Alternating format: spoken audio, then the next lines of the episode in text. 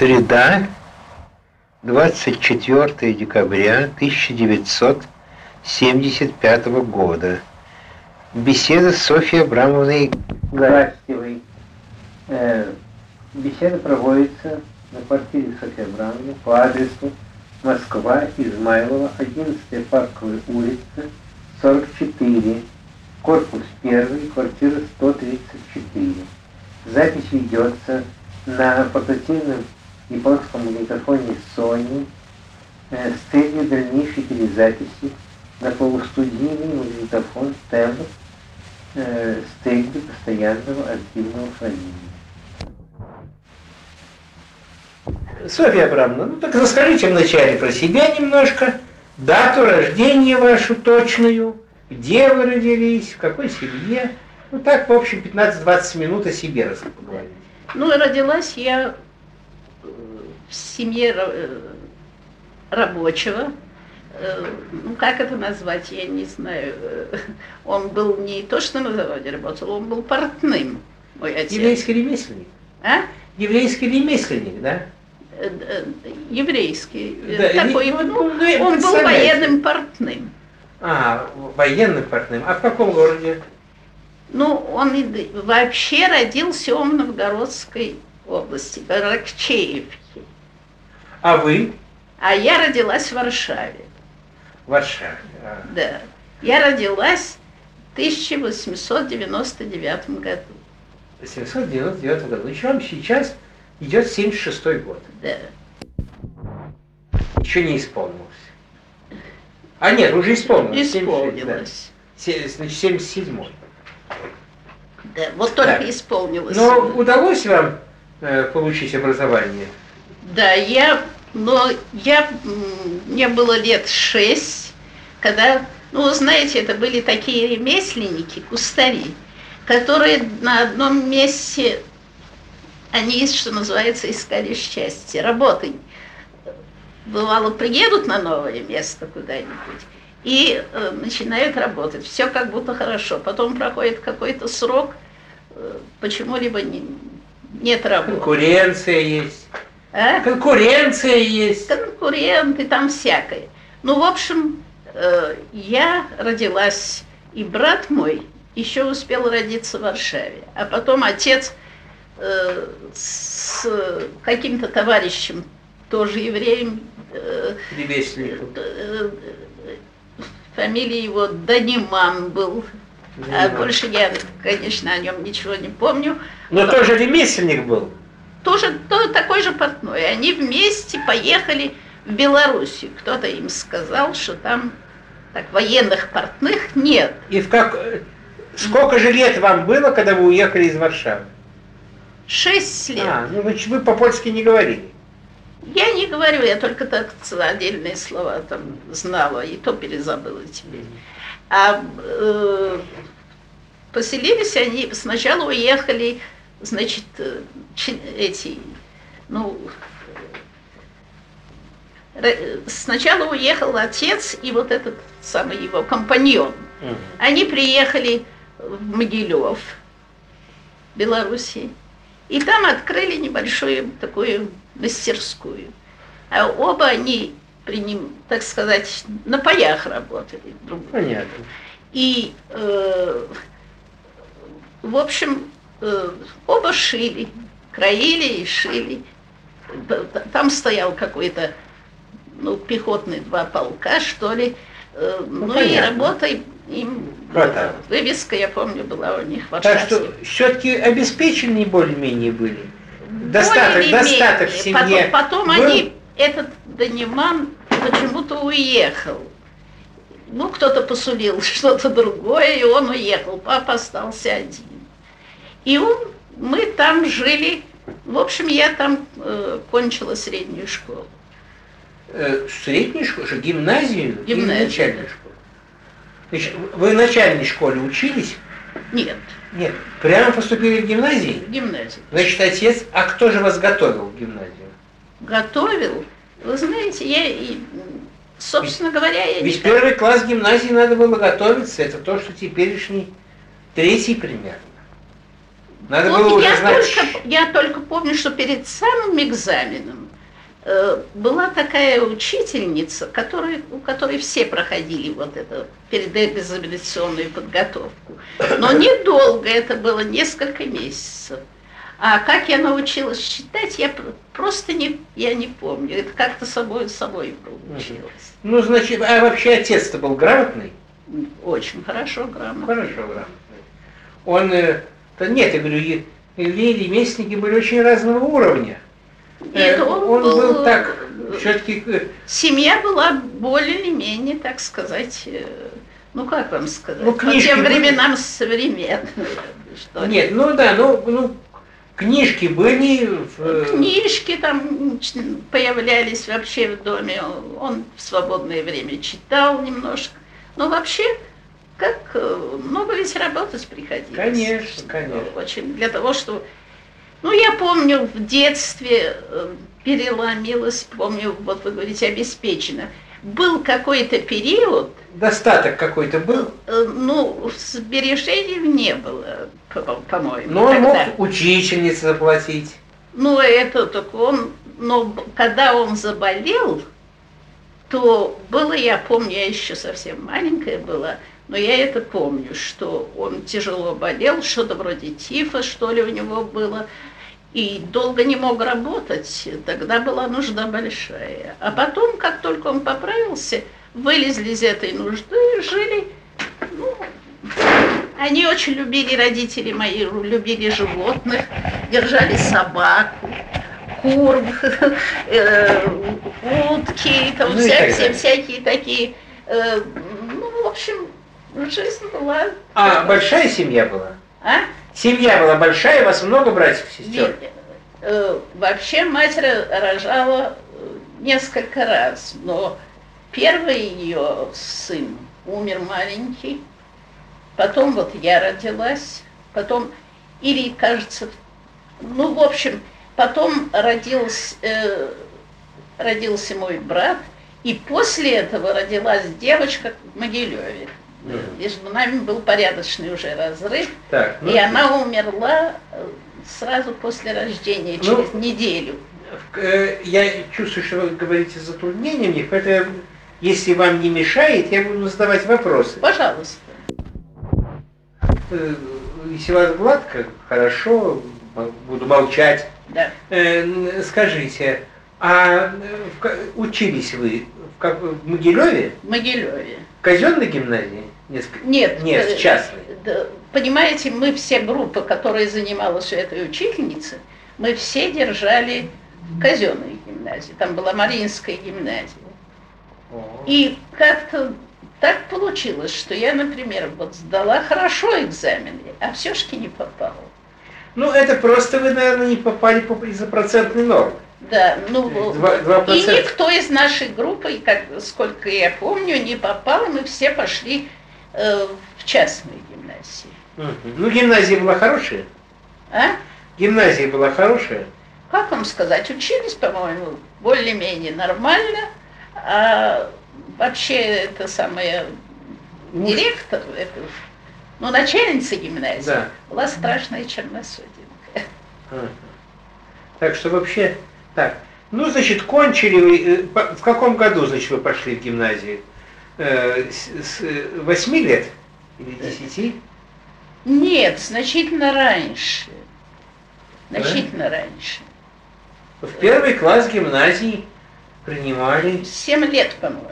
Ой, что, так вы, наверное, все-таки до гимназии еще в начальной школе учились? Нет, я не помню, что я... Вы как вы поступили в первый приготовительный класс гимназии? Очевидно, я уж вот, по правде сказать, я забыла, был там приготовительный. По-моему, нет. По-моему, в первый класс. Вот, ну и, значит, кончили гимназию. Вам было сколько лет? Мне был, было... Ну, в общем, в четырнадцатом году мне было пятнадцать лет. Вы кончили гимназию? Кончила, да. То есть пятнадцать лет вы кончили гимназию? Да. С правами учительницы. Да. Ведь гимназия женская давала права учительницы. Нет, я... Если вы восьмой класс вы кончали или нет? Нет. Нет. Значит, семь классов. Ну, правильно. двадцать лет. А, потом, а я уехала да. в Петроград. Как раз началась война тогда. И я поступила в психоневрологический институт. Ах, даже поступили в институт. Так что вы да. гимназию кончили хорошо. Гимназию я кончила довольно хорошо. Так. Во всяком случае, троек, по-моему, не было. Но не, э, без отличия, без медали. А? У вас было мало шансов. Ну, медали, это -то, такое шло соревнование, а я не честолюбива была. Я была, так сказать, мне не очень трудно было учиться, но бороться за медаль – это вообще скучное дело. Подсиживали друг друга вообще всякие. Ну, я, значит, училась. В общем, хотя какой-то к этому времени уже у родителей какой-то был ну, определенный достаток. Он зарекомендовал себя работой, и все шло нормально, но ведь это было военное время, все менялось очень быстро. Могилев я... взяли немцы. А? Могилев взяли немцы. А я уже была в Петрограде. Когда вы это... уехали в Петроград. Я вам скажу, в... до... до революции еще, нет, наверное, во время революции, я боюсь вам спутать, я даже об этом времени как-то забыла. Родители мои потом переехали в Петроград. Отец еще жил, да? Да, отец еще жил, и мать жила, и брат был у меня. Ну вот, и они, я жила сама, когда я училась в, уже в институте, ну я уже попала в такую шибко революционную среду, как вам известно, психоневрологический институт, это было сборище всех таких представителей разных толков революционеров, это, всех революционеров. разных толков. Ну, я там, конечно, стала участвовать в кружке марксистском, очень много знакомств завела. Там мы не... Простите, а попали вы в неврологический институт? А там ведь это же был, это Бехтеревский, там прав он не давал. Институт не давал прав. Прав на высшее образование. Он не был врачебным. Вот там был и врачебный, э, медицинский факультет, и были все гуманитарные факультеты. Только психоневрологический институт в Петрограде, я его не, очень мало имею. Вот расскажите о нем, пожалуйста. Вузы меня очень интересуют. Э, психоневрологический институт, это было создание Бехтерева. Как вам известно, он профессор-врач, э, медик, э, психиатр, и медицинский институт, большинство поступало в медицинский, на медицинский факультет, рассчитывая на, ну, на безбедную жизнь человека. Я поступила вначале на медицинский, потом я там участвовала в марксистских кружках и вообще, как вы знаете, очень рано взрослели дети. То, что у нас сейчас маленькие, считается, дети маленькие еще, мы, мы уже считали, что мы уже взрослые, можем сами решать все. Ну, они тоже считают, но, но только да.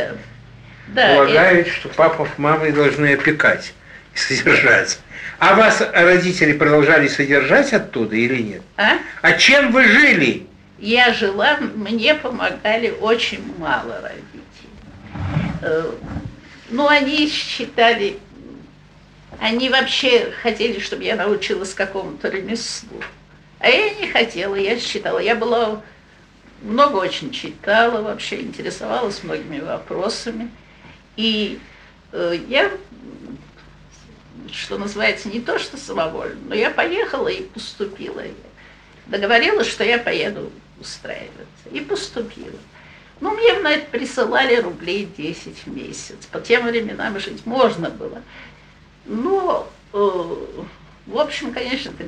Нет, десять рублей, конечно, все-таки мало. Мало. Но я подрабатывала, я занималась уроками, да, уроки давала. Я еще в школе, когда, когда в гимназии училась, давала уроки. То, ну, такие... По русскому языку и литературе или по математике? По русскому языку, по литературе, по э, истории, там кто с чем отставал. Репетиторство тогда это называлось? Тогда, ну, это было...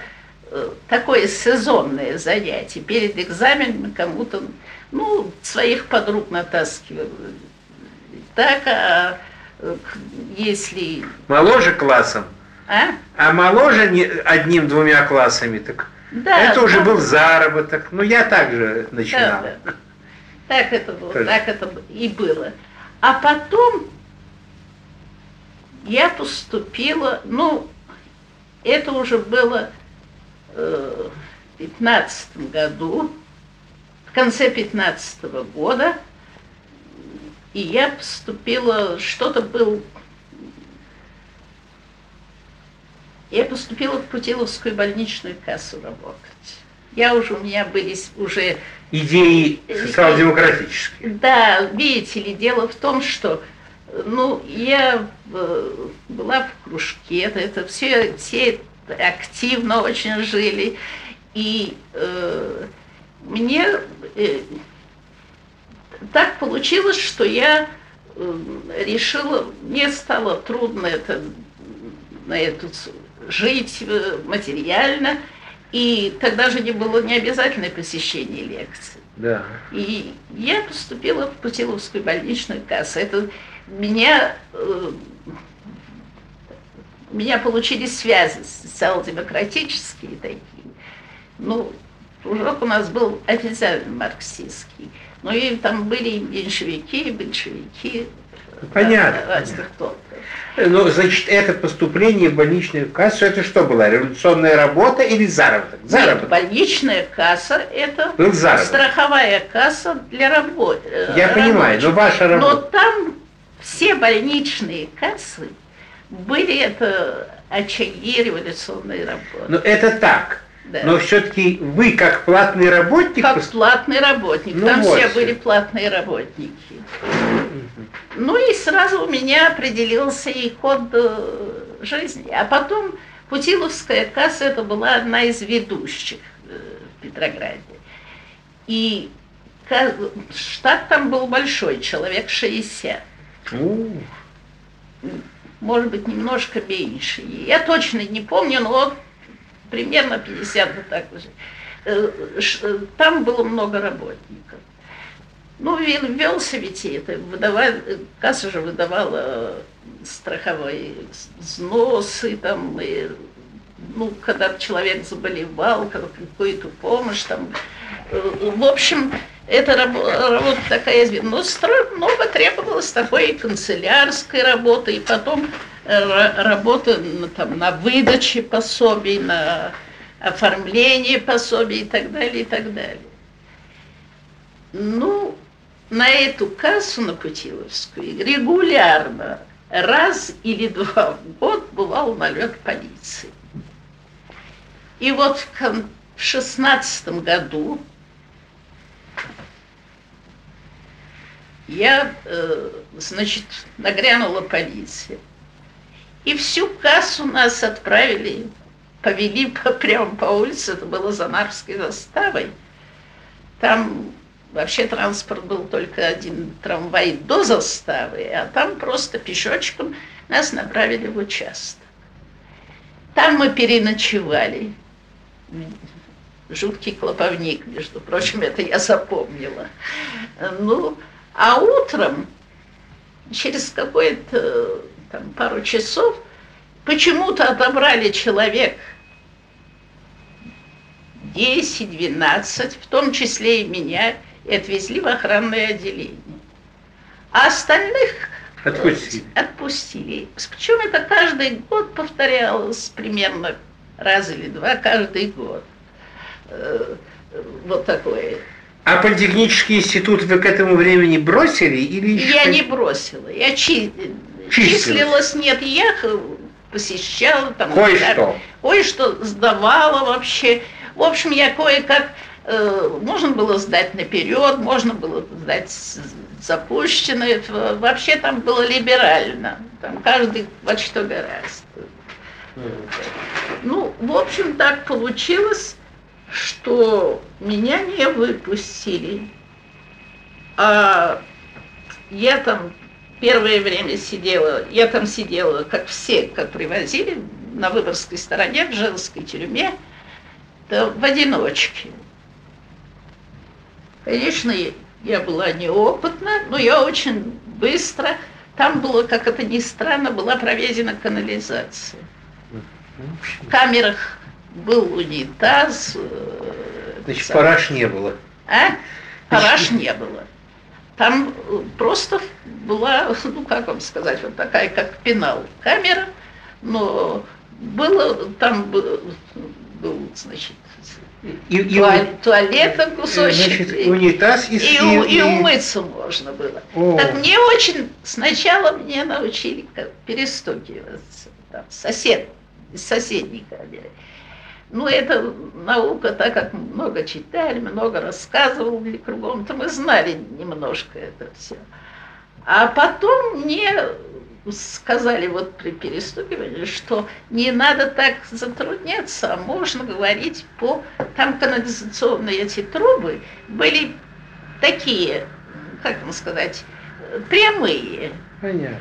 И там, если вычерпать там какой-нибудь вот такой... склянкой или чем-нибудь, там тоже не давали, но все-таки кружка какая-то была. Так можно было... Говорить как, прямо. Прямо как по телефону. Да. Прям, вообще было странно. Это... Э, я потом вспоминала, как это было. Да. С, с некоторым даже лиричным сожалением. А? Вспоминали уже в других временах, да. Некоторым лиричным. Ну и водили, возили меня на допрос, спрашивали, ну и я, конечно, все, э, так сказать, отвечала, что я ничего не знаю, не понимаю, почему я сижу, почему я сижу, почему меня забрали. Ну, называли там каких-то людей, которых, кстати, некоторых я знала, но я, конечно, делала вид, что я никого и ничего не знаю. В конечном итоге это было так же, как и... Значит, делалось в тридцать седьмом, только в миниатюре. Кончалось это все тем, что суда никакого не бывало, это было военное время. А просто... Высылали? Просто вызывали и давали подписать ссылку или там... Только ссылку, либо вольная ссылка, либо главным образом просто... места не столь отдаленные. Ну, и, но я в начале, в самом начале, ну, через две недели или через месяц, я не помню.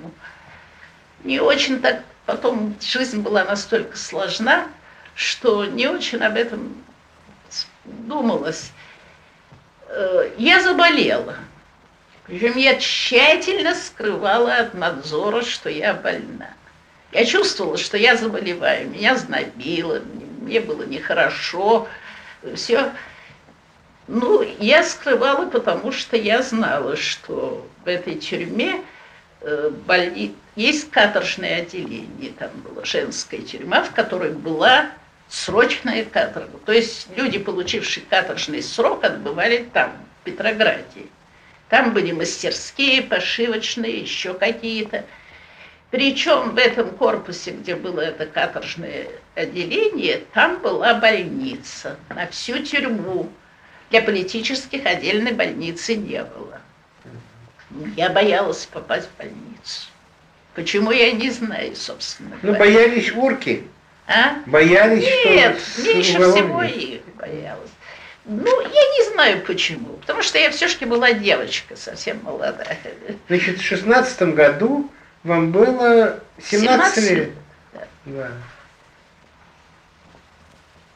Ну, в общем... Сколько же вы просидели там? В общем, я там просидела, по-моему, в, в канун семнадцатого... Примерно в канун... Незадолго до семнадцатого года, в конце года, Вот зимой я сидела. шестнадцатого.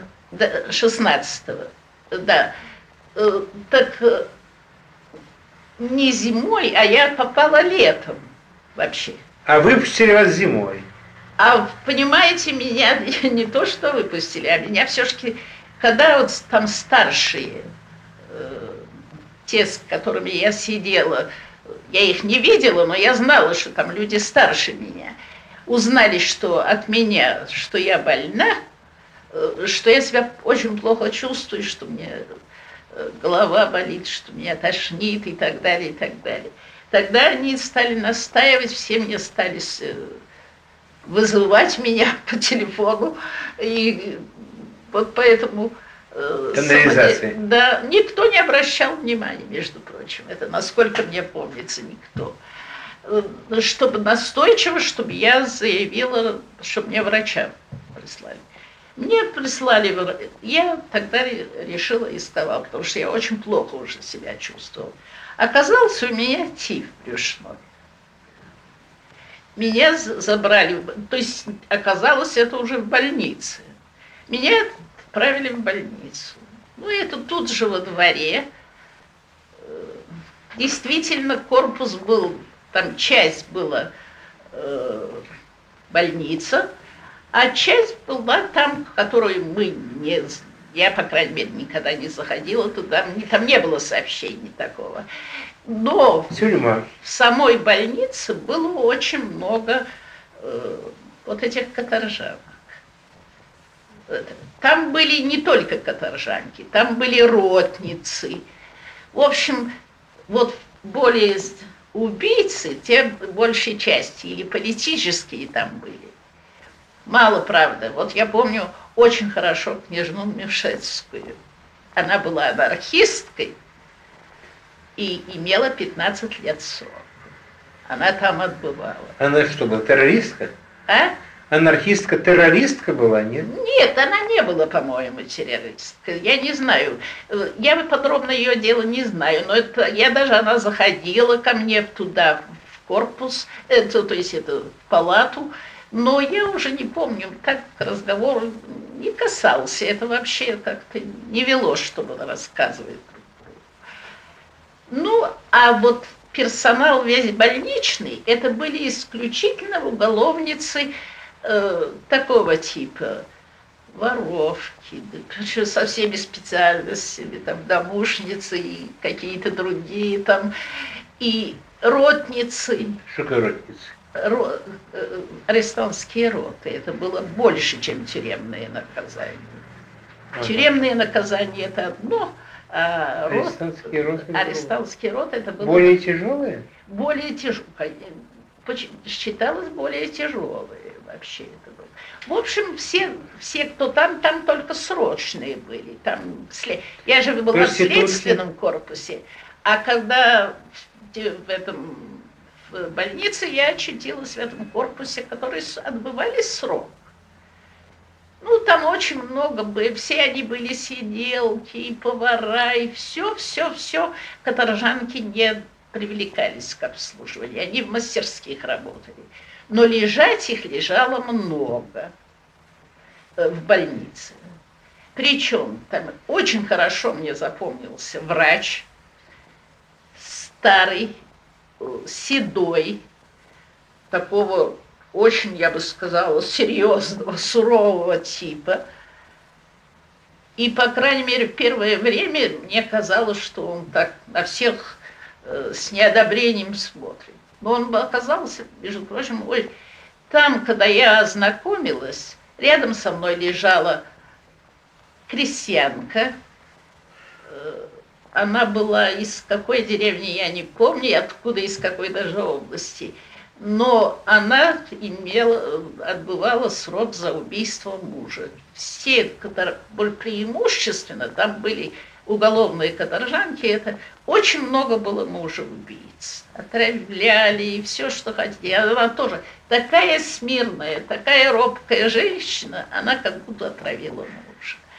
Ну, причины этому были, потому что очень плохо они жили, и это было очень много вот таких, которые Ну, а что вы не, дов... не сказали о враче?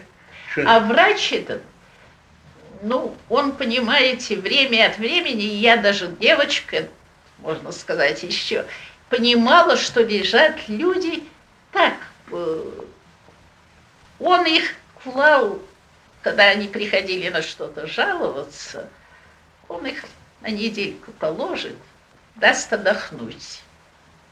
Ну, потом, когда я там, я там долго лежала, месяца полтора-два, потому что у меня потом началось осложнение, воспаление почек было, и я долго лежала. Было одно время, когда у меня было очень тяжелое состояние, очень. И, видимо, казалось безнадежным. Но я вспоминаю тот день, я это долго помнила, и вообще, как он пришел, у меня кризис был. И когда этот кризис, я, значит, как-то очнулась, очень ослабевшая, но в сознании вообще все, все начала видеть вокруг себя, и все. Я помню этот день, что он пришел и посмотрел на меня вот так из-под очков, как-то смотрел, и э, улыбнулся. Я первый раз видела, что он улыбнулся. И, в общем, когда он взял мою руку, действительно, температуры уже не было. Ну, кризис был очень тяжелый, и он, так сказать, был очень доволен. Тогда я поняла, почему вот эта самая, Виха ее называли, вот эта соседка, которая со мной лежала, это вот, которая убила мужа, она была полька по происхождению. И она была, никто ей не помогал, никто ей никогда не писал, ничего. И он мне начал говорить, что ну, э, вот, слава богу, все, все будет нормально, и... Вам надо питаться сейчас обязательно. Он говорит, вы, у вас есть де- деньги на, на счету? А как раз это было, когда прошла военная прибавка. Я неожиданно стала богачкой. Э, то есть за, всеми, за все время, что я там работала, что я отсутствовала, мне начислили... эту прибавку. Я помню, мы стали получать семьдесят два рубля в кассе, а получали значительно много меньше. Это большие деньги тогда. Это были очень большие, но это было уже во время самой войны. Они, конечно, упали в цене, но все-таки я бы стала, почувствовала себя богачкой. Ну вот, говорит, да. А у нас, говорит, э, начальник тюрьмы э, дает обеды. А что это значило, дает обеды? Он держал там свиней. Отходов было страшно много. Потому что хлеба давали очень много, и хороший хлеб там пекли сами. Ну и вообще, в общем, можно было быть сытым. Гречневая каша была, и разные другие каши. Суп там с щи большей части. Сразу, то можно было быть сытым. Но он сказал, а я эти деньги как раз получила мне, мне товарищи приносили передачу из кассы, из больничной кассы. Ну, в числе этих товарищей был бухгалтер тамошний, он все расчеты вел очень хорошо. Он мои деньги перевел на меня, и часть оставил, меня стали снабжать очень регулярно, и там... Ну вот, когда мне было плохо, я все лимон просила, лимонов, видимо, не было в Москве. Да. Мне яблоки принесли. Но, конечно, я никого не видела, все это через передачи давалось. Но дело в том, что можно было все сказать, все передать, вообще э, никакого секрета ни из чего не делали. Ну, а когда... Он говорит, ну раз у вас есть деньги, будете брать шестьдесят копеек, это я помню точно, стоил обед. Мне приносили сутки с первым, вторым и третьим. Причем такой порции громадной, что я там вот эту соседку подкармливала, потом там была одна лежачая совершенно каторжанка, больная. Она даже в другой палате лежала. Но я уже стала немножко двигаться. И ей я давала часть обеда, и я была совершенно, конечно, сыта этим обедом. Ну, в общем, я уже себя чувствовала. Ну, я могла делать выписку, они тоже могли, но была разница. Политические могли выписывать все, что им там вздумается, а им ограничивали, ограничивали выбор. Я для них выписывала иногда. Так что ко мне очень хорошо. Даже до этого, вначале я настолько была плоха, что э, никакой корости, по-моему, им от меня не было. Но я просто была очень молода, они уже люди все прошедшие очень много в жизни, и довольно у них бурные биографии были.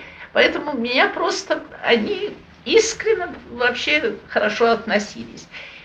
Когда у меня оказалось... И врач искренне. А?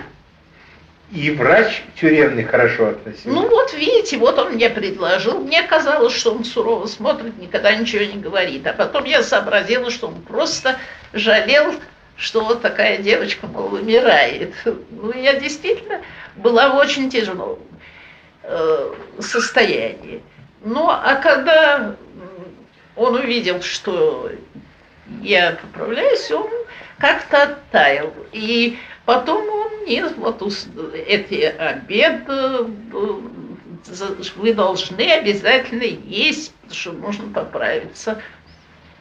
В общем, я уже стала ходить. А когда у меня началось, началось это воспаление почек, ну, надо было в ванну мне делать. В тюрьме? Ну, раньше так лечили ваннами ведь почки. Но я лежала на третьем этаже, а ванна была этажом ниже. Так там, а у нас была ну, уборщица, сестрой, няней, я не знаю, как уже ее назвать, такая, даже, ну, мне тогда первое время казалось, что она даже по внешности э, напоминает, э, ну, так сказать, что она там... Э, чем-то нехорошим занимается. Но на самом деле она меня на руках носила на второй этаж. Да.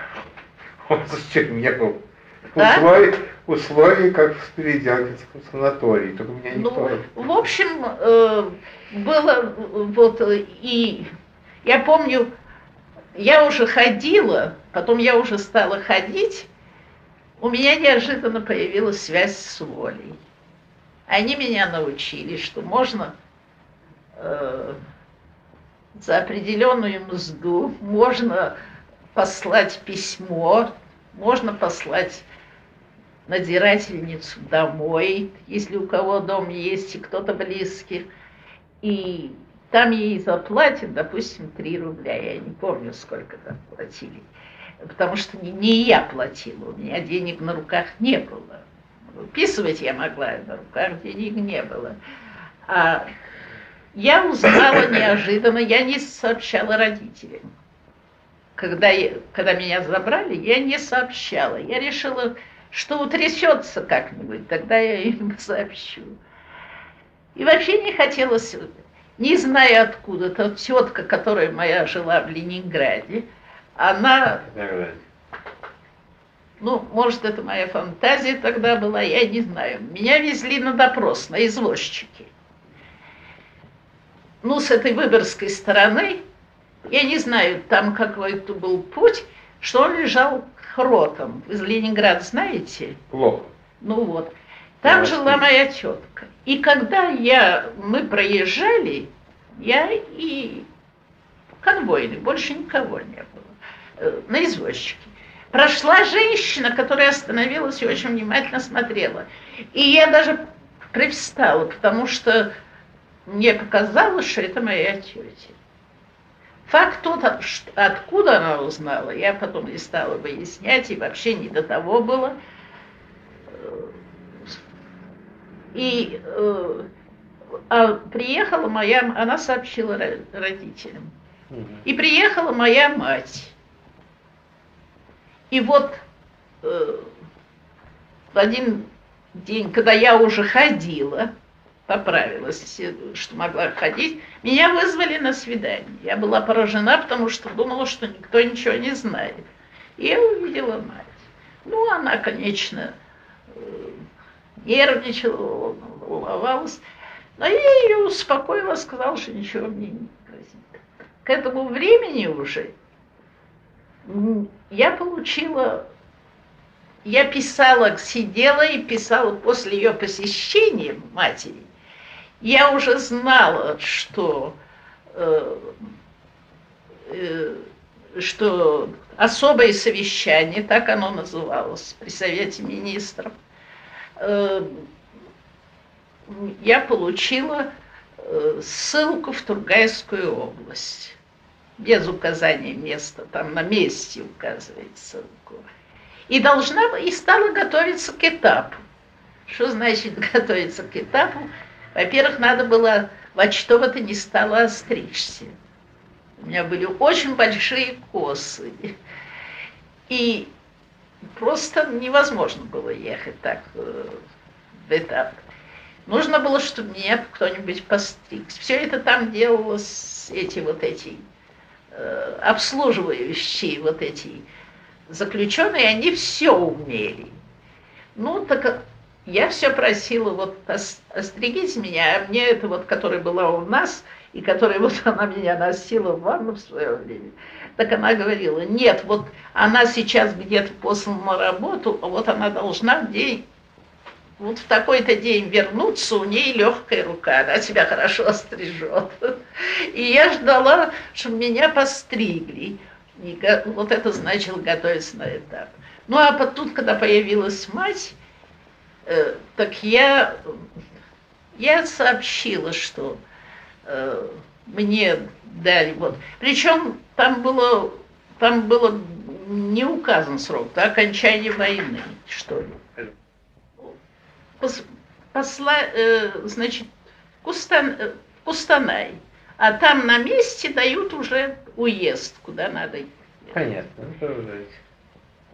В общем, мама моя что-то хотела, сулила, хотела что-то, кого-то чего-то просить. Я ей сказала, что если куда-нибудь пойдут и будут просить, то я тогда никогда домой не приеду.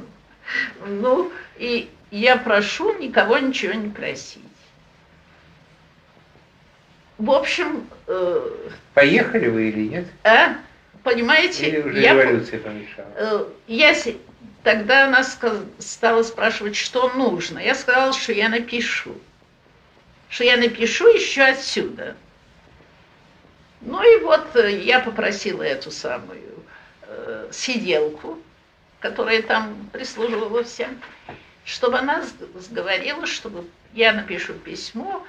И она съездит вот по такому адресу, она мне сказала, что это можно так сделать. Ей там заплатит, она мне привезет ответ.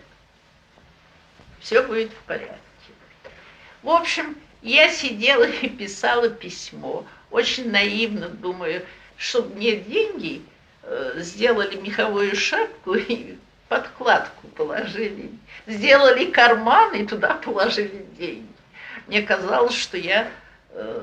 так будут смотреть. И вообще я не думала о том, что это, конечно, сейчас могу найти сразу.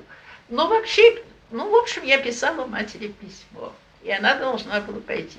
В это время идет начальница, это необычный случай, там, начальница не приходит никогда. Идет и смотрит на меня, э, а я... Как заходит в камеру? А? Она заходит в камеру? Она, это не камера была, а палата. Там была... А, ну да. Ну да, она зашла в палату. И я только позаботилась о том, чтобы куда-то, куда-нибудь под подушку или куда сунуть письмо. Я боялась, что она перехватит у меня это письмо. И, в общем, она мне говорит, вот кому я иду. Я, я вам что-то сейчас скажу очень приятное. Мать-то действительно пошла, но просила только одно. Куда-то она пошла, я не знаю, но она просила, чтобы мне, так как я очень долго лежала в больнице, и слабенькая, по ее мнению, как всем матерям кажется, чтобы мне разрешили поехать на свой счет, а не по этапу. И это ей, этой самой начальнице, передали, и она мне сказала, что я уже этапом не поеду, а меня выпустят, чтобы я поехала на свой счет. Что три дня еще, через, через три дня я буду выпущена и э, поеду, за, поеду за свой счет. Дам подписку, что поеду за свой счет. Ну, и я действительно была выпущена. Причем я приехала, э, приехала летом, туда, привезли меня в начале лета, а э, это было в канун Нового года. семнадцатого. семнадцатого. Канун семнадцатого года. Нет, это было, может быть, за год раньше. Нет, это было, пожалуй, в канун семнадцатого года. семнадцатого или шестнадцатого? Или шестнадцатого, вот я сейчас не могу вспомнить. Вообще, спутать можно, потому что... А? Спутать можно, и семнадцатый, и шестнадцатый год. Да, да, я как-то вот, у меня... Порядок один еще. В общем, так получилось. В общем, это было зимой я вышла. И... И я поехала сразу не туда, где мать остановилась у тетки, а я поехала к своим друзьям из больничной кассы. Вот неблагодарность детей. Да. Ну, и мне очень быстро да, да, решили, что я никуда не поеду, а перейду на нелегальное положение. Мне сфабриковали паспорт, все сделали, причем... фамилию мою только немножко переиначили, а имя оставили то же самое. Сделали, просто написали новый паспорт. Простите мое упущение, вы не сказали вашу фамилию тогда. Ага. Как же была ваша фамилия? Гринблат. Гринблат. Да. И ее немножко изменили. А? А, а нелегальная? А, не, а нелегально что-то вроде Гринберг. А. Вот. А имя оставили то же самое, имя, отчество. Ну, конспираторы. А? Да, конспирация была делом не страшно. Ну, и в общем, э, в кассу уже сыч... я не, вначале не пошла вообще, и в институт тоже не пошла. Ну, а тут уже на, начался семнадцатый год, но что-то делать нужно. И мне сказали там в кассе, что меня... Э... Софья Абрамовна, тут немножко э, остановилась, придется кусочек повторить. Э, значит, мы остановились на том, что вас выпустили, решили, никуда не, что вы никуда не поедете, перевели нас на, вас на нелегальное положение, приспособили вам другой паспорт, немножко изменив фамилию. Значит, вы, э, я как раз вас спросил, что ваша фамилия девичья была Гринблат, да. А теперь вы стали Гринберг, и, э, значит, вы, э, э, та самая Гринблат, которая издала дала подписку о невыезде, просто исчезла где-то в Петрограде. Mm-hmm. Так. А вы стали нелегальной. Но последняя фраза ваша, что-то надо было делать. Ну вот теперь и рассказывайте. Нет, просто мне, мне э, что-то стали делать, что-то надо было делать. Не, не так это, потому что мне нужна была работа. Работу я могла любую получить. Ну, как, то есть подходящую получить. Но и просто потому что... По ну, партийной линии это было нужно. Это нужно. То есть вы одновременно... Да, нужны были люди тогда, нужны были. Вас люди. Устроили и на работу одновременно с тем, чтобы вы вели там, не исполняли партийные поручения, что да. Молодые... Нет, я, ну правда, я не знаю, как бы это было в дальнейшем, Но там, конечно, я ничего не получала, никаких денег, никакой зарплаты, ничего. А мне давали на, так сказать, под авансом деньги, я ездила, надо же было билеты. То есть надо было... Вы, вы стали связной. Связной, да. Связной, как я понимаю. Так, с кем вы имели дело? Вот? Со Шляпниковым. Шляпниковым, так. Это был крупный в то время большевик, но впоследствии... А он был тогда представитель Ленина в Москве. Временно, э, так сказать, исполнял... Он был тоже на нелегальном положении, не знаете? Он, я не знаю, я не, даже не знаю, был ли он тогда под своей фамилией или нет. Он же приехал до... Еще когда была царская власть, он какое-то время там был. А он тоже вернулся из Швейцарии каким-то образом? Он был не в Швейцарии, а во Франции тогда. Во Франции вернулся. Он вообще очень долго был в эмиграции. И вот он приехал, потому что тут уже намечалась революция. Так, как-то, ну, бурно готовились к революции. Понятно. Ну и куда же он вас устроил? Ни, никуда, я просто жила у своей знакомой, а он давал мне поручения, то туда-то надо пойти, то туда-то, что-то надо пере... отнести, что-то передать, причем это все конспиративно делалось, конечно. Ну, два вопроса. Во-первых, чем же вы все-таки жили? А, жила я, видите ли, у меня, во-первых, остались деньги, я получила, э, вот что я получила прибавку военную. Еще отказ. Да, там было. Я получила много. По тем временам это было много. По крайней мере, это... Ну, потом мать моя уехала, но все-таки денег мне прислали немножко из дому. И вообще ведь это уже было не, не так много времени. Ну да, тут это уже э, вы вышли... так сказать, из тюрьмы и перешли на нелегальное положение, да, накануне семнадцатого года. А потом они, так сказать, вот Шляпников, который давал мне поручение, так, ну, мне надо ехать в Москву, мне, я помню, дали двадцать пять рублей. Это были большие очень деньги.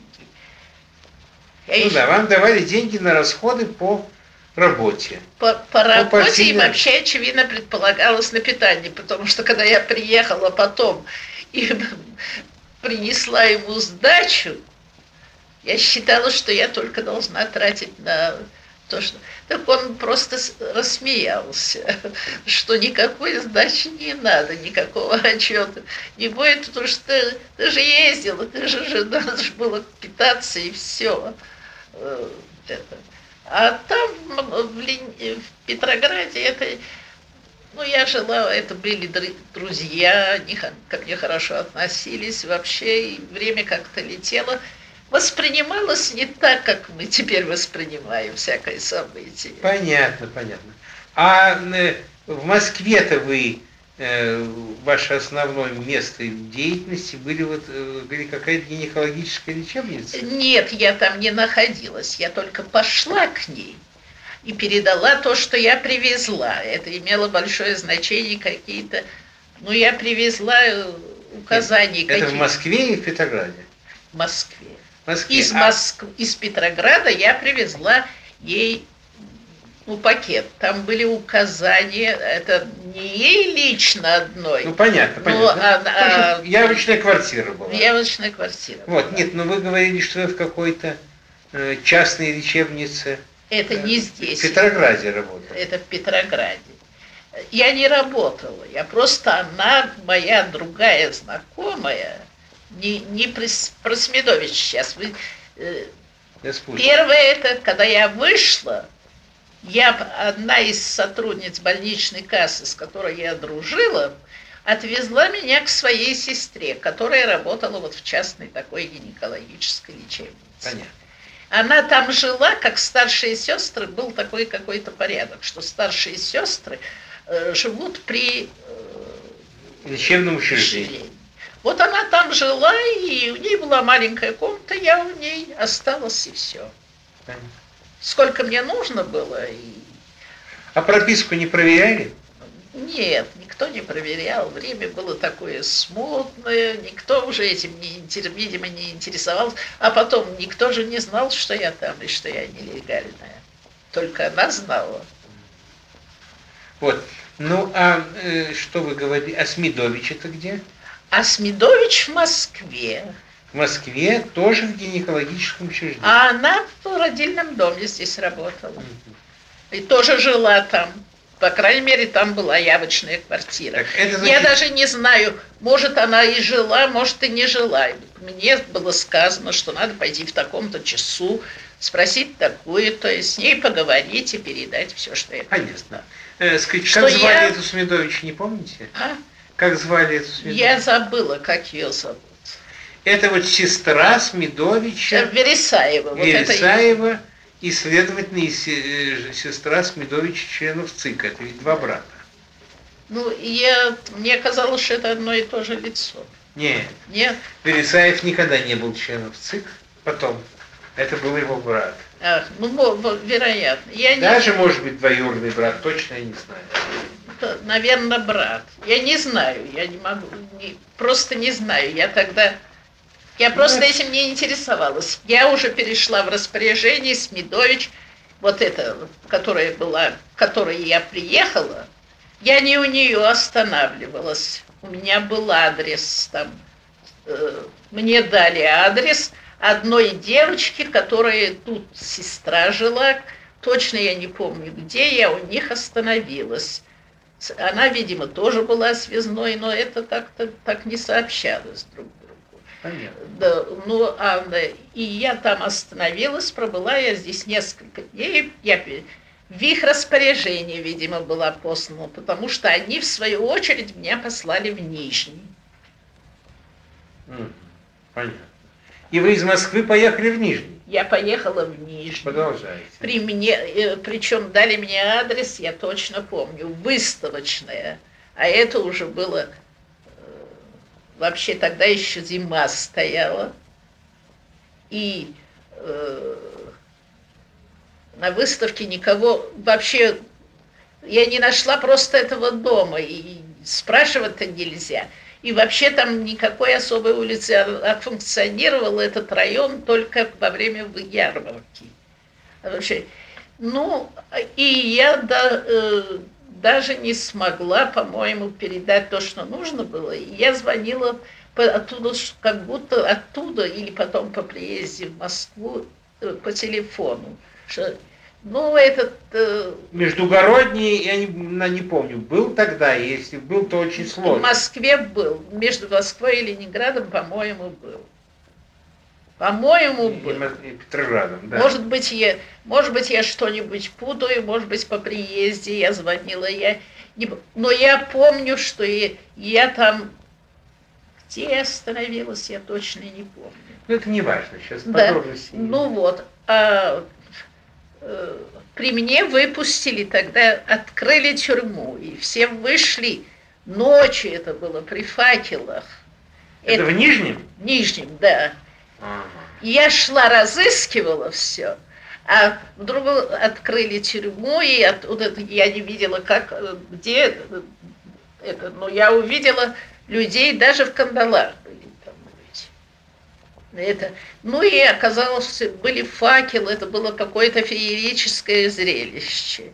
В общем, потом я оттуда, из Нижнего, я не нашла тех, кого мне нужно, кого мне, кому мне... Э, Послали. Я поехала в Москву и поехала опять-таки к этой Смидович, и она мне сказала, что вот мы вас послали, потому что вы были переданы в наше распоряжение на это время. Понятно. Значит, это были уже последние дни февраля или первые числа марта семнадцатого да. года. Да. И вы их помните? Как раз в связи с вашей поездкой из, уже из Москвы в Нижний Новгород. В Нижний. Ну, а из Это Москвы... меня послали отсюда, так. вот из Москвы, Смидович. Я никого больше не видела из, так сказать, представителей партийного мира. Я видела только ее. Кто распоряжается, чем я не знала, конечно. Непонятно. Да. Ну, а приехала туда, вот... В общем, какое-то время, через очень короткий срок настала Февральская революция. То есть это уже и была Февральская революция? То есть это уже была Февральская революция. Ну, но я, я Шляпника видела мельком один раз. Он был вот так по горло занят. А тогда приехал Ленин уже. Это уже, значит, Ленин приехал третьего апреля. Вот примерно в это время, через несколько дней, меня послали, ну, там кто-то из, э, те, э, не Шляпников, а кто-то, кто, кто с ним работал. Так. Э, вообще, я знала этого человека, я много, много людей знала. Так... Э, меня послали, правда, тогда начала выходить, и на всех, всю молодежь, девочек, мальчиков, на Мойке, правда, выход. Что на Мойке? На Мойке. Э, э, Кажется, и, на Мойке. Выход... Издавалась «Правда»? Да. Там, там была редакция. Так. На Мойке. И меня послали туда, также там, значит, был занят, ну, я не знаю, весь ли дом или э, только несколько вот этих квартир. А на первом, это, на втором была редакция, а на первом этаже э, была экспедиция. Мы писали адреса вручную. Вот всю молодежь такую, как, как, mm-hmm. которая была, ну... что-то делала в революции, чем-то помогала, чем что-то выполняла, какие-то обязанности. Нужны были тогда, просто нужно было рассылать, рас, рассылать или разносить, я не знаю, мы не отправляли, мы только писали эти адреса. И... Понятно. Писали адреса для рассылки «Правды». На рассылку или разносили это. Я... Так, это значит уже... Мы писали адреса. Ведь уже Ленин приехал, ведь уже весна. И Ленин была на втором этаже, была Мария Ильинична секретарем, и Ленин был. Если вас интересует, я могу вам подробно рассказать, какая там была демократическая обстановка, как нам приносили... Туда обед. Тогда очень плохо было с хлебом. Да, уже, во-первых, хлеб да. подорожал вдвое. Ну и вообще нельзя было его достать, было трудно. Вообще, и, видимо, очень дорого, и надо было стоять в очереди, и все такое. Ну, а тут все-таки была... Мы-то писали, мы-то писали адреса, но они-то делали что-то более серьезное. Ну, надо же было как-то кормить всю эту армию. Надо же э, как-то есть. Тогда еще существовали трактиры. Из какого-то трактира приносили туда обед. Причем обед был вполне сносный. Но чем мы были поражены, что внизу, где была экспедиция, где-то в стороне была большая какая-то комната. Что в ней раньше было, я не знаю. Прямо длинные столы там были поставлены и простые лавки э, поставлены. Вероятно, уже оборудовали в то время. Там раньше что-то другое, наверное, было. И туда приносили этот обед, и мы все туда бегали обедать, и редакция там обедала. Но как-то мы не встретились. Редко встречались, но так как я везде всегда задерживалась, вообще опаздывала. Был у меня грех. То есть я опаздывала. Все уже поели, а я еще только там что-то дел, делаю и, и потом пойду. Вот скоро пойду. И, и так раз получилось, что я пришла туда, и уже в, в, все поели, а столы еще были накрыты. Причем хлеб, который приносили, мы были поражены, когда увидели, и я в том числе была поражена, что хлеба было подано очень много, тогда не, не давали. Но когда я попробовала, я поняла, почему его было много. Он был из э, протухшей муки. Плохой. Мука откуда-то была Понятно. Недоброкачественный. Он очень плохо, плохо, плохо пахнул. Мы тогда были еще взыскательно как-то, и никто почти не ел хлеба этого. Ну, вот... Хлеб к тому времени, это я знаю просто по литературе, подорожал вдвое, то есть стоил не две с половиной, а пять копеек фунт. То есть фунт четыреста грамм, то есть гривенник килограмм.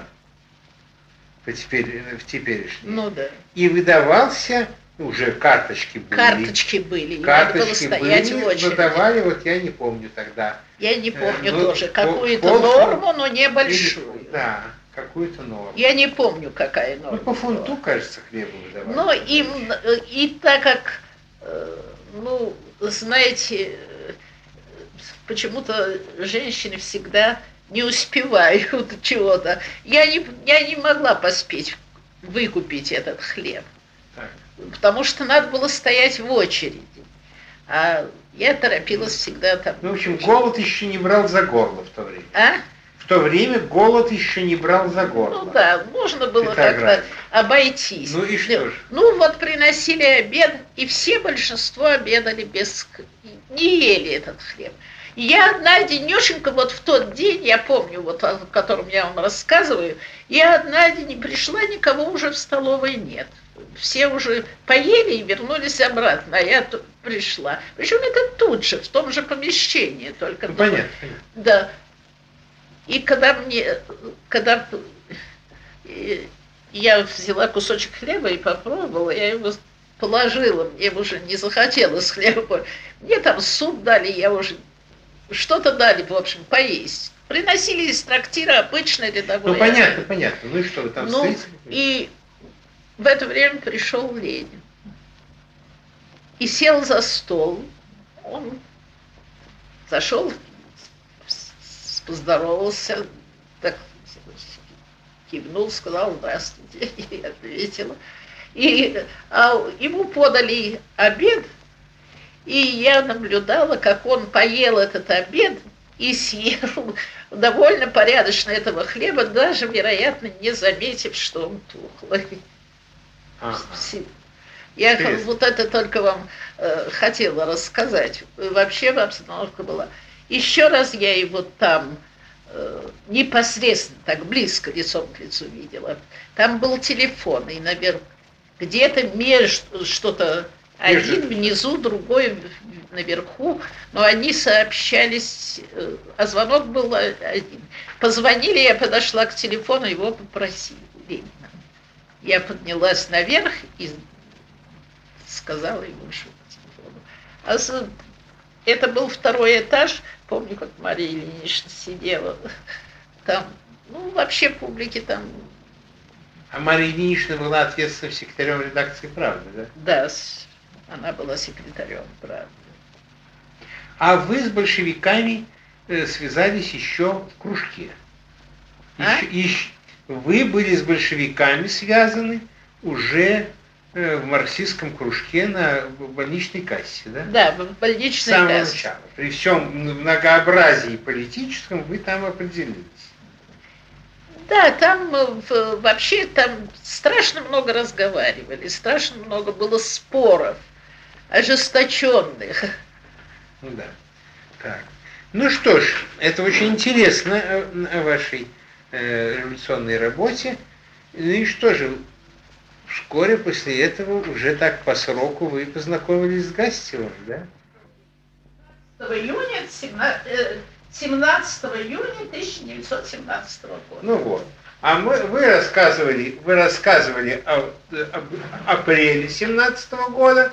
Ну вот, апрель-май продолжалась ваша партийная работа, так? Да, да, да. Так, и с Гастевым вы познакомились семнадцатого июля тысяча девятьсот семнадцатого года. Да. Вот, в связи с чем? В связи с тем, что я, когда вернулась, я сказала тогда мельком этому Шляпникову, что я, у меня подотчетные деньги, что я, ну, встретимся, я ему отчитаюсь.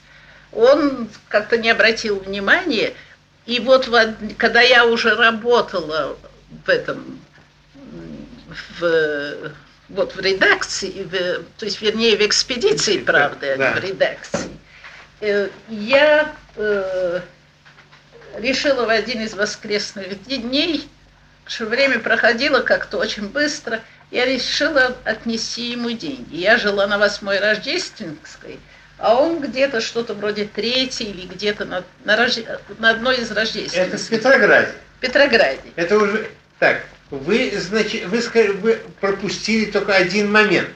Как вы вернулись в Москву? Просто вернулись и все. И, то есть, простите, как вы вернулись из Москвы в Петроград? Вы были... в февральско-мартовские дни в Нижнем. В Нижнем. Сказали о том, как вы вернулись э, в Москву, а теперь, значит, из Москвы вы опять поехали, вернулись в Петроград, который вас э, ну, посылал. посылал. Да, да. То есть от Смидовича вернулись э, к Шляпникову, так? Да, я вернулась, да, но я его видела мельком один раз, а потом... Кто-то, кто из них, я уже не помню, в общем, мне сказали, пойди. Прямо, наверное, Шляпников же сам мне сказал, пойдете работать в... Экспедицию «Правды». «Правду». Экс... Ага. Ну, ну, сказал мне адрес, я пошла туда. И вот вы стали писать адреса. Да, а вот в один из воскресных дней, когда я была свободна, я пошла к нему. На квартиру принести, принести, отнести эти деньги, сдачи, у меня было там что-то. Ну а и он это... сказал, не надо. Нет, а я позвонила, он мне открыл и вел в комнату, а там сидело, ну сколько их было, я не... Веселов, Шляпников, Гастев, Волков, ну, я не, не помню точно, сколько было членов Центрального комитета. Это, если вам заинтересует, я могу... Простите, вы говорите Центрального комитета, но не... Не металлистов. Я все говорю о Союзе... Центральный комитет Союза металлистов. Про Союза металлистов. Причем это был Временный комитет. Именно в этот день он был выбран. Они прямо с выборов при, пришли все к Шляпникову. И сидели, был накрытый стол, стояло легкое вино, это он европеец был, Шляпник. Он был, по-моему, водку не пил, по крайней мере, я не видела этого. Ну, и вообще бы стоял чай такой, ну, красиво накрытый, и все они сидели и разговаривали, все очень возбужденные. Ну и, конечно, меня встретили, я смутилась очень, в такую компанию исключительно мужчины одни были. Там а, я... ну теперь я, так сказать, э, просто немножко повторяю вашу, э, ваши же слова, как было. Значит, весь апрель и май да. вы работали э, по, э, в этой экспедиции «Правда». Да. А в июне уже собрались... Шляпникову, чтобы отдать ему деньги. Так? Я-то собралась. Вы собрались. Вот. И вот семнадцатого июня это и произошло. Я, я пришла. Пришли. Я думала, ну, утро, день свободный, была очень хорошая погода, я помню. Я пришла, и вот я наткнулась на такое общество. Конечно, я была очень смущена. И вот ну, в это много... мужское общество пришла молодая девушка. Так? Да, пришла. Ну и, в общем, я, я тут не стала говорить, конечно, о деньгах. Я, я сказала, что я пришла со счетом. Ну, ну, меня усадили, и, в общем, получилось, что я в гостях очутилась. И я помню, были, было очень много таких вот там, это интересных раз... разговоров. Вот это и все. Это... Ну, и Гастева я видела впервые. Там были люди, которых я раньше тоже встречала, но Гастева я видела впервые. Это все были Рок... члены Временного комитета профсоюза металлистов? Это были вновь выбранные члены комитета. Это вот были организаторы Союза металлистов, Временного комитета. Рубцов там был. Еще одна фамилия забыла. Это, ну, в общем, я их всех, конечно, знаю и помню. А Гастева видели в первый раз? Я видела в первый раз. Он только не, не очень задолго до этого приехал. Он же был до, до революции, он был в ссылке на Рыбе. Или не касаться сейчас этого? Ну, это потом вы скажете. А потом. Ну, в общем, он при, приехал и включился в работу в, с, с металлистами. Они, ну, никакого, никакого союза не было в это время. Вообще, они вот всесоюзные организовали, понимаете? В Ленинграде, в Петрограде то был союз раньше металлистов, ну такой, который существовал при царизме еще. А э, вот этот Временный комитет был избран, уже объединенный, уже, так сказать, всесоюзный. Но это был Временный комитет, который просуществовал там, пока были назначены общие э, постоянные. Комитет. Вот я на этом после, после этого собрания они поехали просто э, чай э, устроили чай у, вот у Шляпникова. И тогда я встретила вот Гастева. Ну и вы тогда да, же с ним познакомились? А я познакомилась и вообще со всеми познакомилась, с кем я не была знакома. И после, а потом Шляпников меня спросил при всех. И тогда он меня спросил, ну как там э, в «Правде»? Я говорю, да пишем, я говорю, но да надо сказать, работа скучная. Ну сидишь и пишешь эти этикетки. Ну, а он говорит, ну пойди, пойдете работать в центра... во Временный центральный комитет. Я говорю, а как там? Ну, надо просто сказать, там была заведующая, это такая более взрослая женщина, работали все молодежь, совершенно зеленая молодежь работала.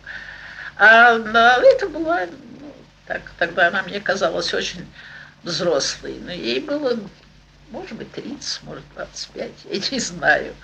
Ну, я ей сказала, что меня... Э, Меня, мне предложили пойти работать в, во Временный центральный комитет металлистов. Ну и все, тогда никакого не было этого, выключили. Нет. Нет. Ну тогда э, никакого особого оформления не было. Он сказал, придете в понедельник, и я, и я пошла туда и стала работать. И там же работал Шляпников. Там работал Шляпников, был и там же работал Гастев. Гастев, да. А Шляпников стал председателем этого. Шляпников был председателем, потом Гастев э, был. Э, ну, в общем, э, тут есть все точное изложение у меня, чтобы я не напутала, я вам зачитаю здесь.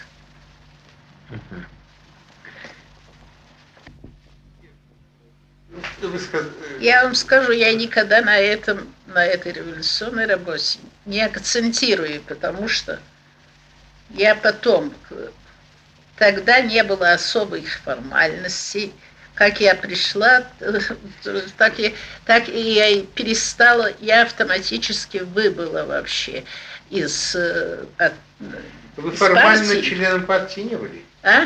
Вы формально были членом партии? Одно какое-то короткое время, а потом, когда у меня появился ребенок, я так читала, ну, может быть, это очень наивно было, я потом об этом думала, но я считала, раз я буду сидеть дома и занята ребенком, какая от меня польза? И вообще как-то отошла. Да. Вот э, давайте сейчас только спросим больше, какое ваше первое впечатление было от Гастева? Ведь это был... Вы были девушкой совсем молоденькой, то есть вам было в это время восемнадцать лет. Да, девятнадцатый год. Вот. Вот в числе... Вы этому Гастеву, значит, уже было в это время под сорок. Нет, меньше. Вот, ему было, по-моему, тридцать четыре года. Ну да, тридцать пять, четыре года. Но он Между прочим, он и впоследствии был очень моложавый, а тогда он как-то выглядел совсем очень молодым. Ну, он произвел на меня впечатление, не так сказать, не такого как-то характера, а вот именно он очень интересно говорил. Он явно очень умный человек был. Ну вот когда вы его встретили там, вас тут же познакомили? Да, тут же мы, тут мы сидели в комнате, ну, так как мы сейчас сидим. А потом я пришла, а он был при том, как Шляпников мне сказал, чтобы я пришла на работу туда, раз мне там скучно работать. И Шляпников вас послал Гастеву, да? А? Шляпников вас послал, то есть уже, я хочу сказать так, что Шляпников вас свел с Гастевым. Ну, это... Так? Ну, мы как-то так... Я там, я там работала первое время ну, техническим, что ли, секретарем или что-то какой-то, какой-то областью я там ведала.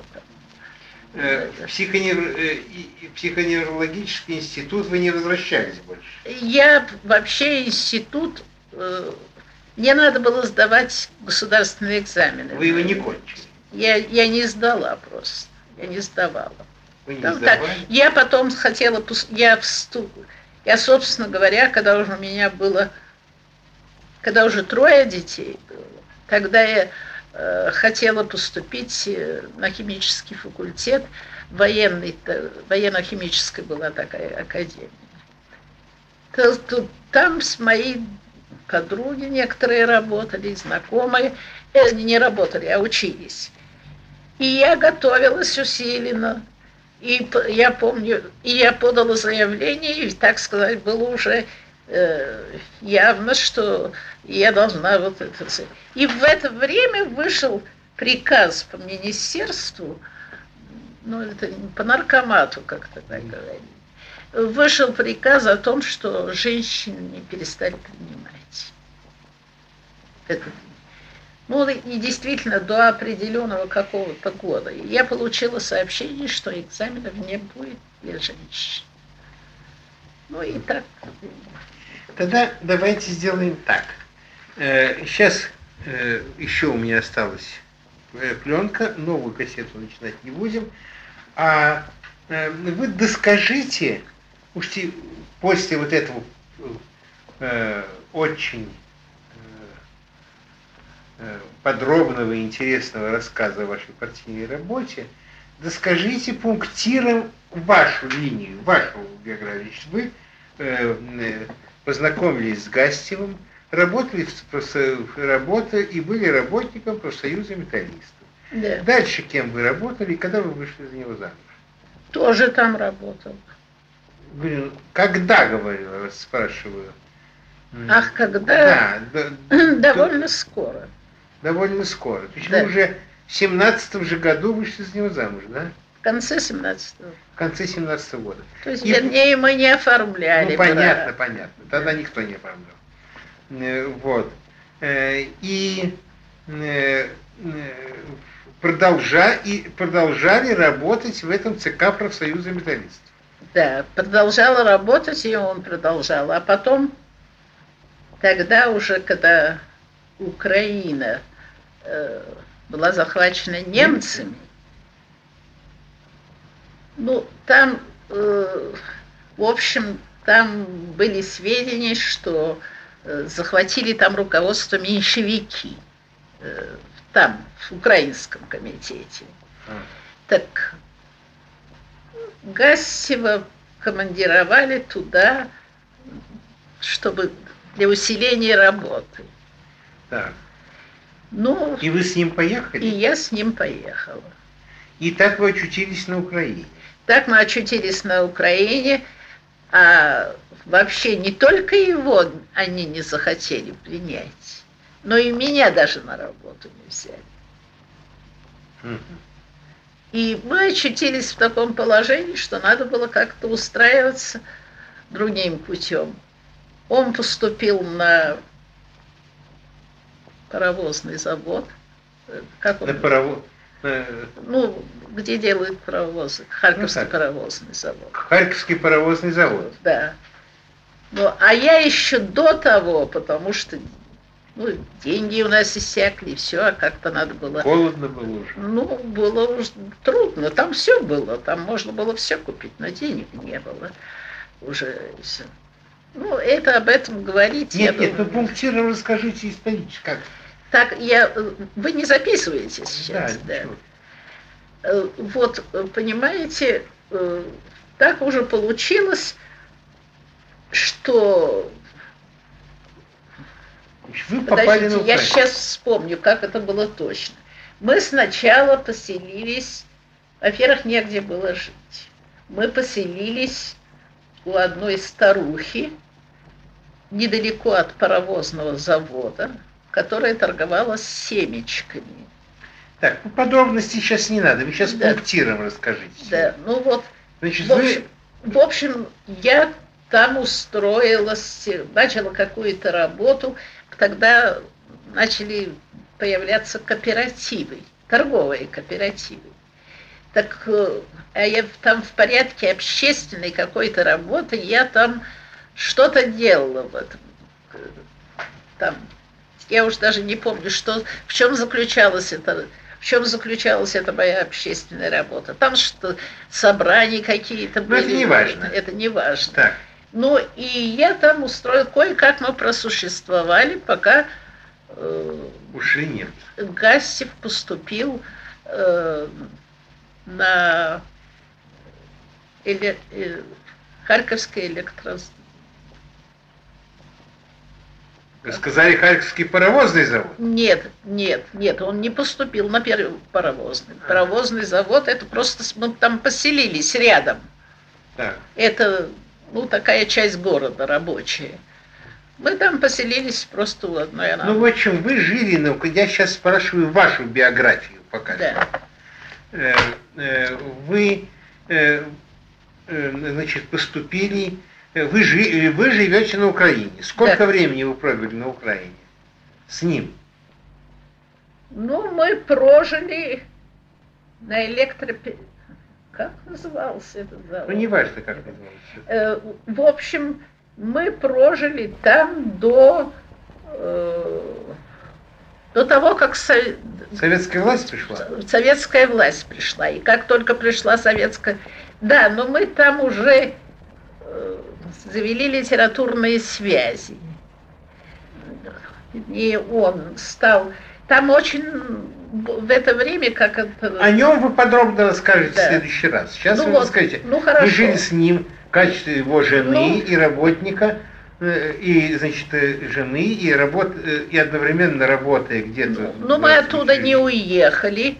На Украине. И, на Украине. И, и до какого же года вы жили на Украине? Вот когда, когда была вообще до, там, пер... до переворота, когда там... Ну уж... там много переворотов было. Там много было, но вот это было... До двадцать первого года вы там оставались? Или вы вернулись? Нет, мы раньше уехали. В двадцать первом году уже... двадцать первый, не двадцать первый, а уже... По-моему, в конце девятнадцатого года уже Деникин стал наступать. Наступал. Да. Ну, в общем, дальше ваша биография, это биография Гастева. Да, так? Это мы вместе жили. Вы вместе жили до...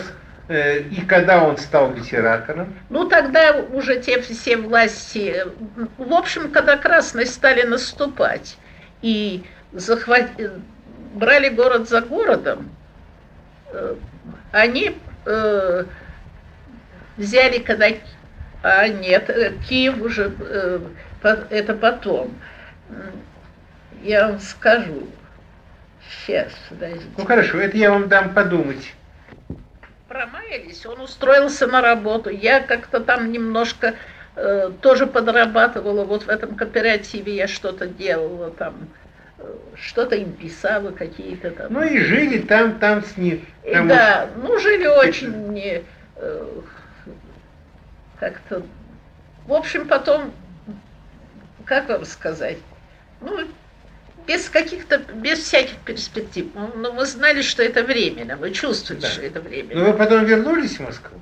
А? Вернулись потом в Москву? Мы оттуда, мы там пробыли, когда советская власть там обосновалась, и сразу был организовано... Ну, все, там и, мини, и наркоматы, и все, все как в Москве, в общем.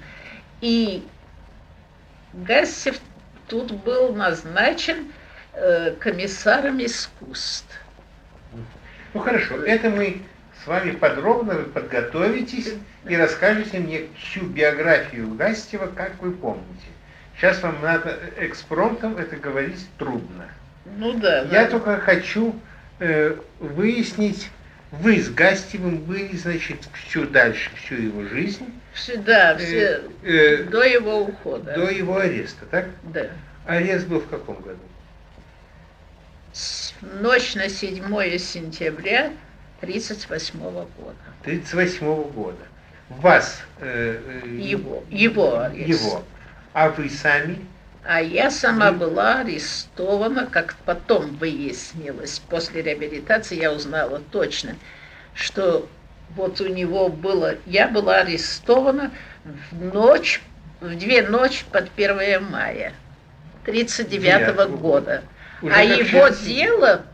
У меня же справка потом была, реабилитация. Да. Его дело слушалось... Э, вот в конце апреля, за, за два или за три дня до этого. Значит, я вас понимаю так, да. что, значит, его, он и... был арестован, как тогда называлось, это враг народа, э, в, вот в тридцать восьмом году. Да. Э, э, затем его дело слушалось, и... Э, До, за несколько дней до этого вы, как член семьи... Не за несколько до этого, а после этого, через два дня после этого. Через два дня после этого, просто да, так сказать, по инерции, я... да? Да. Это автоматически, очевидно, делалось, понимаете? Ведь мы же ничего не знали, никогда дело, не было ли дело, судили ли, или чего, ведь это никто не знал. Ну, это, это, изв... ну, это все известно. Это так. все известно. Ну, а когда я получила справку по реабилитации, у меня есть число, когда я реабилитировала, я через несколько дней была арестована. Через пару дней, по-моему, да, через два дня. Обидно. А? Э, ага. Ну, а э, через, через два дня после того, как был о нем что? Ничего не было, ничего не было. Мы ничего не знали. Ушел человек и ушел. Ну, я ходила, я везде справлялась. Вначале я обнаружила у меня какую-то одну единственную, кажется, или две передачи. Деньги только брали, пятьдесят рублей в месяц. Я передала еще на Лубянку. Потом я что-то была больна, я не помню, старший сын пошел с передачей, пришел, мама, его там нету, не приняли деньги. Стали разыскивать. Ну, я пришла, мне сказали, что он переведен в Бутырки, якобы. Я пошла в Бутырки, не, не наш день, не та буква. Ну, не та буква, мне сказали, когда еще эта буква будет, я один раз отнесла. Мы такие умники, что мы решили передать в три приема, чтобы знать, хоть он будет знать, что мы существуем, и мы будем знать, когда, что у нас принимают. Так надо было передать, ну, хотя бы сорок рублей, а две по пятерке в конце этого, другой месяц. То есть за этот месяц можно было не сразу отдавать. Ну, так мы, я такая умница, внесла пять рублей. Вот. А потом нету, нету нигде. Исчез, да? Исчез. А потом я вдруг узнала, я ходила, ходила везде, а потом я стала ходить по тюрьмам. И в, обнаружила, что он находится в Лефортово. Вот. Но уже в Лефортово э, меня не приняли, конечно, сразу. Опять-таки буква эта злосчастная. Допустим, мне ну, понятно, ноги понятно. нужно, но вы же знаете эту механику. А потом все. Исчез. Исчез, и все. И, и так он с этими пятью рублями, которые я туда передала, так он и, и остался с ним. А теперь я уже знаю, что раз его судили в, кон, э, в мае, это не очень долго, но там посидеть, это кажется, что это страшно долго. В общем... Э, его довольно быстро судили после ареста. Ну как быстро? Э, он был в сентябре взят. тридцать восьмого. Начало, тридцать восьмого года, да. седьмого, в ночь на седьмое, это значит начало сентября. Да. А судили его, нет, он много просидел, почти больше полугода. Ну, полугода. Больше, ну, во всяком случае, вполне достаточно времени, чтобы человека просто умертвить, даже без всякого расстрела. Он был уже переведен в Лефортово. Теперь никаких известий вы от него уже после этого не получали? Ничего не получали. И узнали Я... о дате его смерти уже из справки по реабилитации. А справка а это... А вас самой, после того, как вас арестовали вот в... Э... Под май, я не помню, какой, за сколько, за день или за два, или за три. Я просто... тридцать девятого года вас Нет, выставили? Нет, двадцать девятого мая. Это Юрка помнит хорошо, я вот. забываю. И вас выслали? Меня не выслали, меня... Я и... провела тут... Я провела в какую-то часть... на Лубянке,